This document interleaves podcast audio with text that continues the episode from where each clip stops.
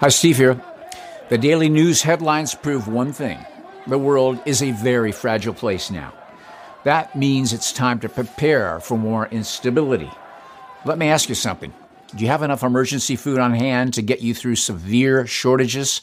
Most people don't. That's why I recommend My Patriot Supply, America's largest emergency preparedness company. Act quickly and you'll save $150 off their vital three month emergency food kit, which contains a wide variety of delicious meals designed to give you over 2,000 calories a day. You get breakfasts, lunches, dinners, drinks, and snacks. Three solid months worth per person. This is something every American will soon wish they had ordered. These kits are in stock and ship fast. Your order will arrive quickly in unmarked boxes for your privacy.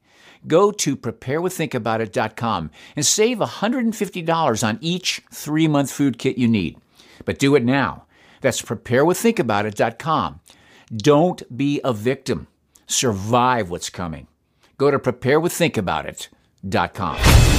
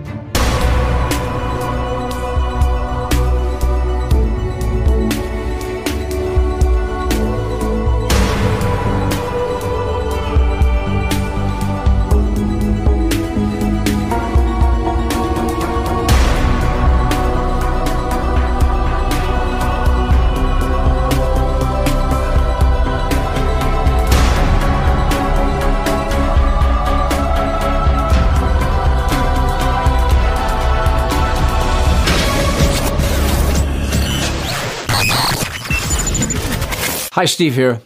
Just like the pre tribulation rapture doctrine, the doctrine of the tithe is another one of those things taught by taking the word out of context and making it a doctrine. You know why so many pastors can guilt people, constantly reminding them to give their tithe every week? Because they don't understand that the law of the Old Testament is not directly linked to the New Testament or New Covenant. So, because of that, most pastors continue to link the Old Covenant with the New Covenant when that was never taught in the Bible. You'll notice how they always quote Malachi, which is in the Old Testament, and there's nowhere in the New Testament or the New Covenant where you will ever find any mention of any part of the law being continued or implemented still. They even link it to the story in Genesis, where Abraham gave Melchizedek a tenth of the spoils that he brought from the victory of gaining his family and his possessions back. This was a surplus. So they've made it into a doctrine and said, even if you don't believe Malachi, you should see that a tenth was established even back before the covenant with Israel. Just because something was mentioned as a tenth doesn't mean God made a doctrine before the law of Moses. And giving a tenth was commanded to be done by Israel for the Levi priests. What did the money go for that the Israelites gave? What was it used for? It was used to support the Levi priests and the temple service. The Mosaic law required the children of Israel to actually pay three different tithes Levitical tithe, the annual festival tithe, and the triannual poor tithe. The Levitical tithe was the standard tithe that required all Israelites to give 10% of their increase, their crops, their fruit, their livestock, to the Levites. People gave 10% tithe to the Levites, who took 10% of the 10% given to them to the temple storehouse for the priest. So, biblically, only 1% of the tithe was taken to Jerusalem by the Levite and placed in the temple storehouse, not 10%. There's nothing wrong with giving 10% or 100% to your church, as long as your church is not a dead church. Giving is a New Testament doctrine as well, but not the tithe. If you attend a dead church and you're giving, you're doing more harm than good. all you're doing is perpetuating death to the dying. The reason the people continue to believe this false doctrine of tithing in the New Testament church is because they don't understand what Jesus meant when he said, I came not to destroy the law, but to fulfill it. Some of the Jews accused Jesus of trying to overthrow the law of Moses. He wasn't. He said, I didn't come to overthrow it, but to fulfill it. Don't think that I came to abolish the law or the prophets. I didn't come to abolish, but to fulfill. For truly I tell you, until heaven and earth pass away, not the smallest letter or one stroke of a letter will pass away from the law until all things are accomplished. Therefore, whoever breaks one of the least of these commands and teaches others to do the same will be called least in the kingdom of heaven. But whoever does and teaches these commands will be called great in the kingdom of heaven. For I tell you, unless your righteousness surpasses that of the scribes and Pharisees, you will never get into the kingdom of heaven. Notice what he said here in verse 20 unless your righteousness surpasses the righteousness of the scribes and the Pharisees, you won't get into the kingdom of heaven. The scribes and Pharisees kept the law to the very letter, to the very tithe. This is why the Apostle Paul said, Since they are ignorant of the righteousness of God, according to the new covenant, and attempted to establish their own righteousness, they have not submitted to God's righteousness. The word fulfill means to fill up or complete. Jesus didn't say he came to perpetuate the law of Moses. He didn't say it would stand as long as heaven and earth stood. Many people have the misconception that if Jesus didn't come to destroy the law of Moses, then he must have come to perpetuate it. Absolutely not. Jeremiah promised a new covenant that would be established by God. Look, the days are coming. This is the Lord's declaration when I will make a new covenant with the house of Israel and with the house of Judah. This one will not be like the covenant I made with their ancestors on the day I took them by the hand to lead them out of the land of Egypt. My covenant that they broke, even though I am their master.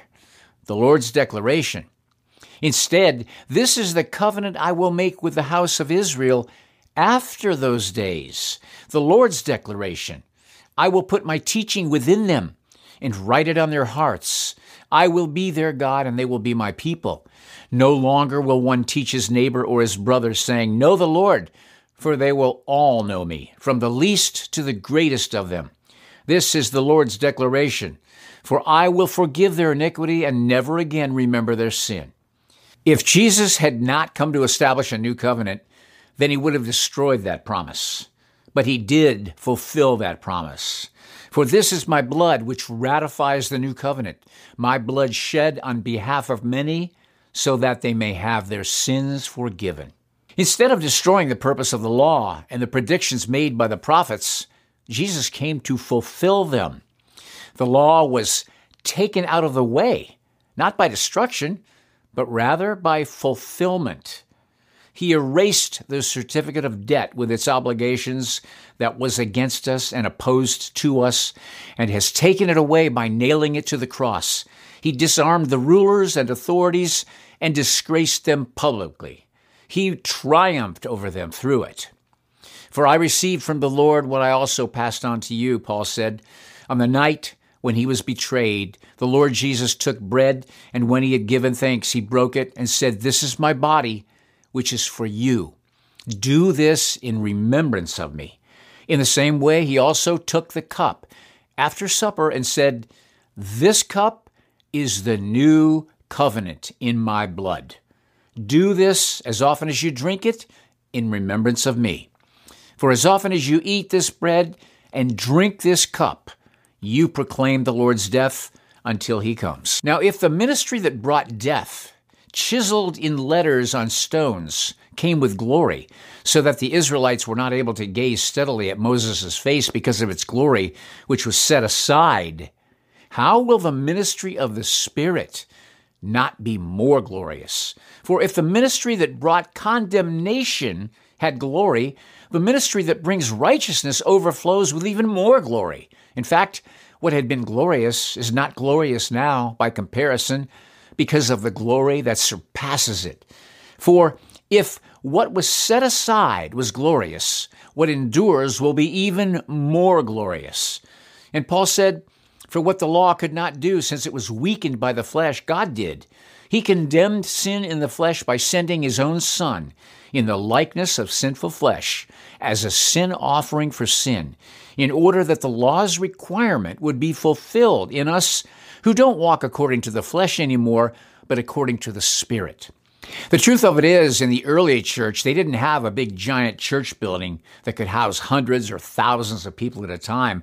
And so they didn't have to continually raise a huge budget that some churches have to do to continue on, to pay a big staff, a big electric bill, and to keep different ministries operating.